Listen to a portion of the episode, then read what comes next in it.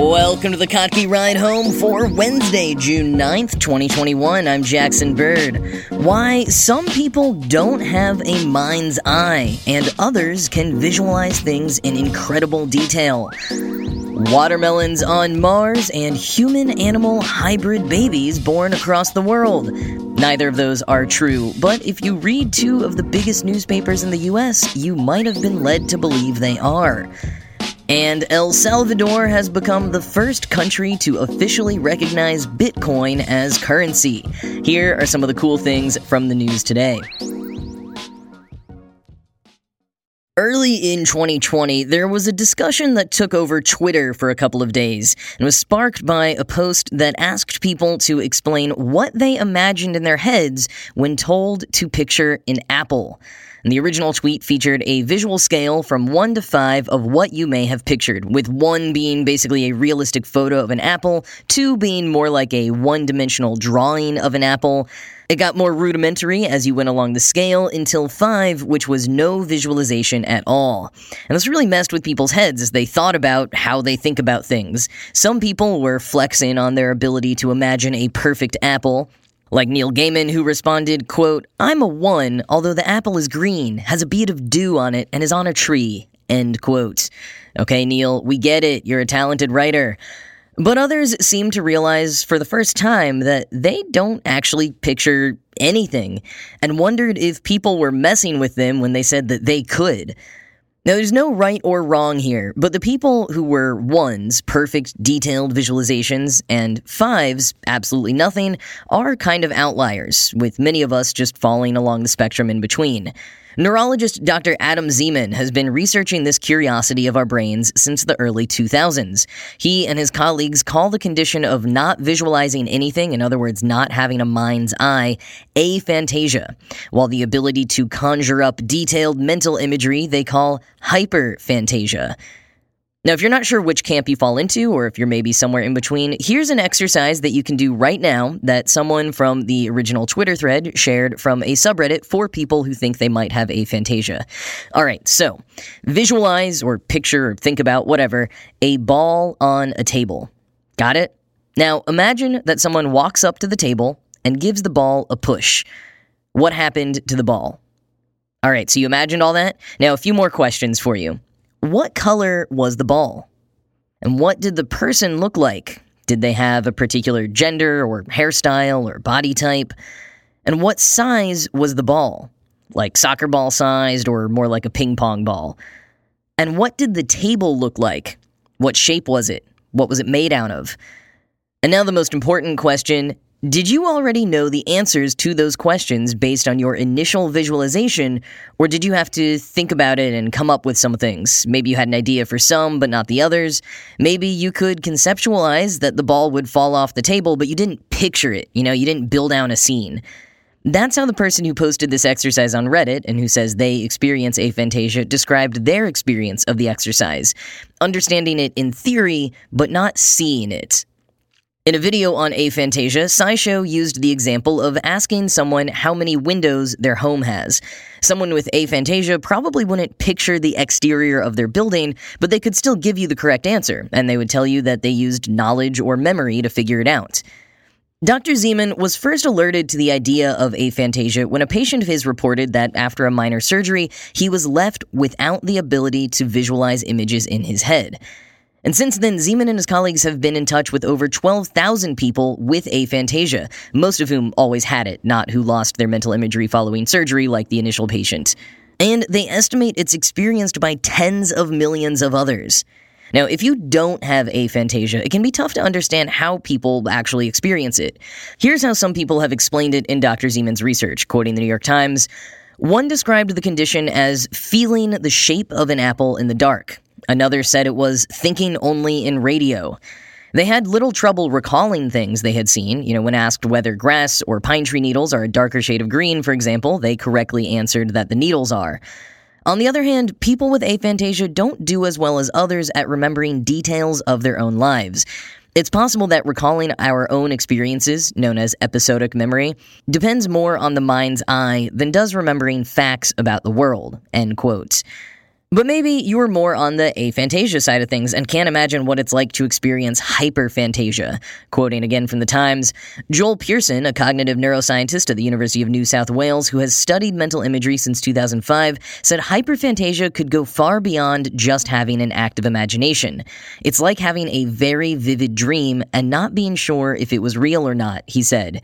People watch a movie and then they can watch it again in their mind. It's indistinguishable. Based on their surveys, Dr. Zeman and his colleagues estimate that 2.6% of people have hyperphantasia and that 0.7% have aphantasia. End quote. Now, all these surveys are a bit tough to really study because they depend on people's own perceptions and biases. You know, they're self reporting what they experience, and trying to quantify that with people's different interpretations is difficult. So Dr. Pearson has been experimenting with more objective methods, one of which goes back to the pupil segment from Monday.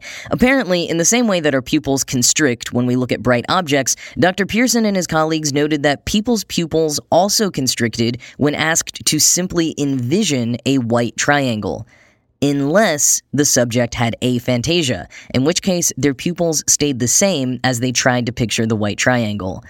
Quoting again, in another experiment, Dr. Pearson took advantage of the fact that people's skin becomes more conductive when they see frightening scenes.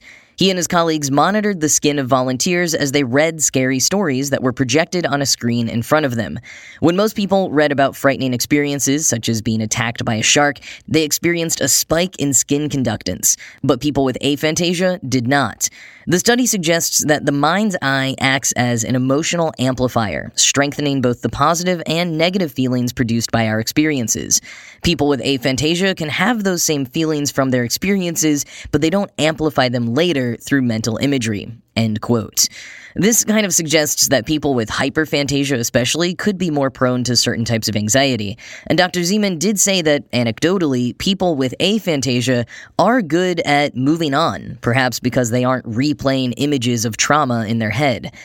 And to be clear here, there's no suggestion about like intellectual or emotional abilities being stronger in one versus the other. While surveys show that people with aphantasia are more likely to work in math and science fields, there are accounts of some scientists with hyperphantasia too. And artists seem to fall in both camps. In fact, contrary to what you might initially think, a lot of illustrators responded to the original Twitter thread saying they couldn't visualize anything in their heads. But why does this happen? Well, we're still not sure yet, because it's all still pretty new. But the research currently tends to revolve around the ways that different regions of the brain interact with one another, in particular the parietal and occipital lobes. Quoting the Times, Decision making regions at the front of the brain send signals to regions at the back, which normally make sense of information from the eyes. Those top down signals can cause the visual regions to produce images that aren't there. In a study published in May, Dr. Zeman and his colleagues scanned the brains of 24 people with aphantasia, 25 people with hyperphantasia, and 20 people with neither condition. The scientists had the volunteers lie in the scanner and let their minds wander. The people with hyperphantasia had stronger activity in regions linking the front and back of the brain. They may be able to send more potent signals from decision making regions of the front of the brain to the visual centers at the back. End quote. Dr. Pearson and his colleagues are looking at ways they might be able to give someone with aphantasia a mind's eye by using non invasive magnetic pulses in those visual centers of the brain. But the jury's out on the ethics there. What if you can't reverse it and the person is haunted by all of this imagery? Dr. Pearson calls that the dark side of the theoretical method. For now, I like what Hank Green had to say about aphantasia, hyperphantasia, and everything in between on SciShow. Quote, It's a reminder of how different our everyday experiences can be from one another. Many with aphantasia don't realize for years or ever that they're experiencing the world differently. And those differences aren't a bad thing, but they are important. And the more we learn about them, the more we can understand what it's like to walk in each other's shoes. End quote.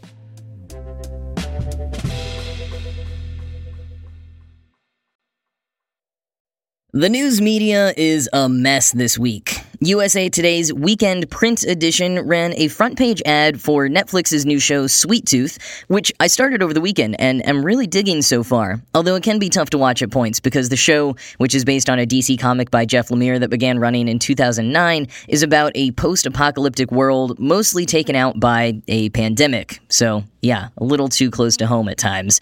The other main element of the show is that right around the time the pandemic started, human babies started being born as human animal hybrids. In the comic and in the show, these kids are basically treated like animals and hunted down by poachers. It's really gross and awful. Which brings me back to the USA Today ad. Their front page was completely taken over by fake articles about baby hybrids, complete with photos from the Netflix series. Headlines read things like Hybrid babies born across the US and General calls hybrids a threat to national security, activists fight back. Now, unless you were familiar with the show, which let's be honest, most people aren't, or you spotted the infinitesimal label of advertisement above the articles, you could theoretically think this was real news. Perhaps you'd first think that USA Today had gone the way of National Enquirer before you started believing animal human hybrids had actually been born, but, you know, with the level of conspiracy thinking these days, I have to agree with Gizmodo that this was kind of an irresponsible move on the part of both USA Today and Netflix. Gizmodo writes, quote, Many of the fear mongering stories about the COVID 19 vaccines have featured fantastical elements like microchips that turn people into magnetized 5G radio towers, the sorts of things you might expect to see in a comic book and not in the conversations about a real world life saving medicine. This is part of what made the Sweet Tooth advertorial copy's actual content something of an issue in its own right, as the fake stories breathlessly described unbelievable human animal infants being born in maternity wards. Strange as the ads read, the reality is that misinformation often plays into these sorts of conspiracy tinged stories that stoke people's fears about society. End quote.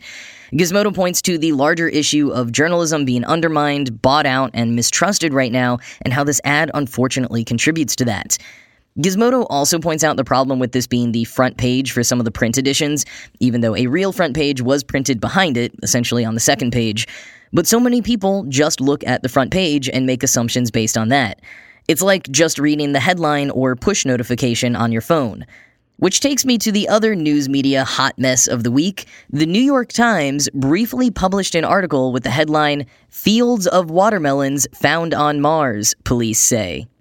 If you clicked through, you saw a stub of an article reading, quote, Authorities say rise of fruit aliens is to blame for glut of outer space watermelons. The FBI declined to comment on reports of watermelons raining down, but confirmed that kiwis have been intercepted. End quote. That is an actual article that was published by the New York Times yesterday. It wasn't a hack or some like late April Fool's joke. The New York Times, who removed it as soon as they realized it was public, says it was a mock article intended for testing their system and published in error. So, in this case, it was a total innocent mistake, but again, we live in a world where there are erroneous reports about all kinds of plant life being found on Mars right now, not to mention a UFO bonanza happening with the predictably unexciting release of a UAP report from the US government. We're just in a weird place misinformation wise right now, so these two incidents, while kind of funny, also struck me as unfortunately heavy. Real, this is why we can't have nice things vibes.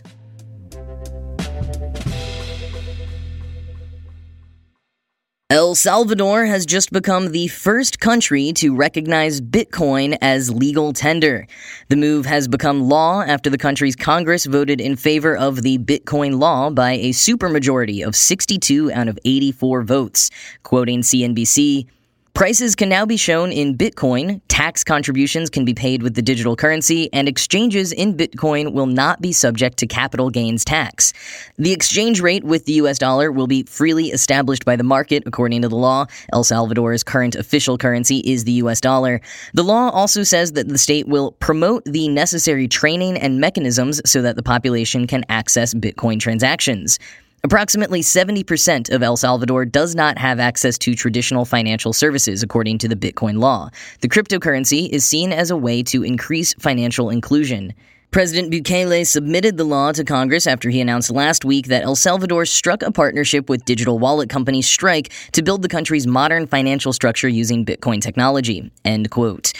Here in the US, as of 2014, cryptocurrency is classified as property, not currency, for federal income tax purposes. And Decrypt spoke to former IRS senior counsel Roger Brown about the potential for El Salvador's decision to have implications on US tax and reporting, and if the IRS would now treat Bitcoin like a foreign currency. The short answer is no, and if it were, Bitcoin gain might actually be taxable at higher rates. At the moment, Brown doesn't think this will have any effect on Bitcoin's status in the US, but if more countries adopt Bitcoin as a legal tender, then the IRS might have to make some decisions. Commenting on the claim that El Salvador is trying to increase financial inclusion with this Bitcoin law, Matt Novak points out in Gizmodo, quote, To be clear, there's no evidence that Bitcoin helps the poor people this new law in El Salvador claims it's trying to help. But it's a great move for any wealthy people in the Latin American nation who want to hide profits made from crypto under the guise of economic freedom. Will people around the world try to move their Bitcoin profits to El Salvador in order to gain some kind of tax advantages? That's entirely possible, but it would still be a useless exercise for the average American. The U.S. tax code applies to all Americans no matter where they reside, so any American citizen would likely need to set up some kind of complex shell company in El Salvador in order to avoid paying capital gains taxes on Bitcoin, which is to say, you can't take your Bitcoin wallet physically to El Salvador and think you're going to simply avoid paying capital gains tax on any crypto earnings at least not without denouncing your U.S. citizenship first, and that comes with plenty of its own tax penalties.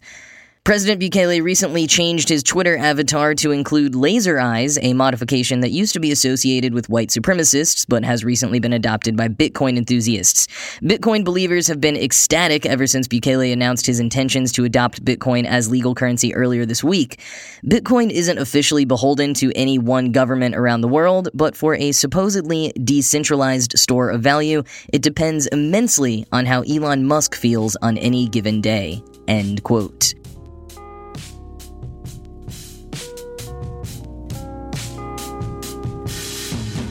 Just a quick reminder that the Ring of Fire solar eclipse will be happening tomorrow, Thursday the 10th. For the eastern parts of the US and Canada that will get to see the partial eclipse, you should look up at the sky with eye protection around sunrise. In Europe, it will appear around midday. And if you're hanging with Santa up in the North Pole, you will get to see the full eclipse. Check the link in the show notes for more detailed info on what time to catch a glimpse of the Ring of Fire where you are. But that is it for today. As always, this show was produced by Ride Home Media and Kottke.org. I am Jackson Bird, and I will talk to you again tomorrow.